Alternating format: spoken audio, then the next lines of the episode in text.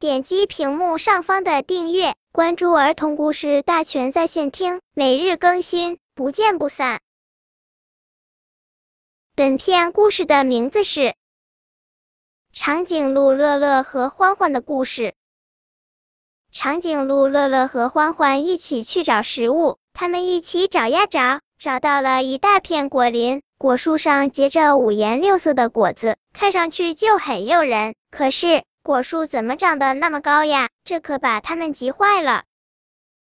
乐乐对欢欢说：“你的腿比我长，你一定能摘得到果子，你摘吧。”欢欢看着果树，心里嘀咕着。这果树也太高了，恐怕我也够不着。他对乐乐说：“乐乐，你的脖子那么长，你一定够得着果子的，还是你摘吧。”他们就这样，你看看我，我看看你，争论着，谁都不敢试一下。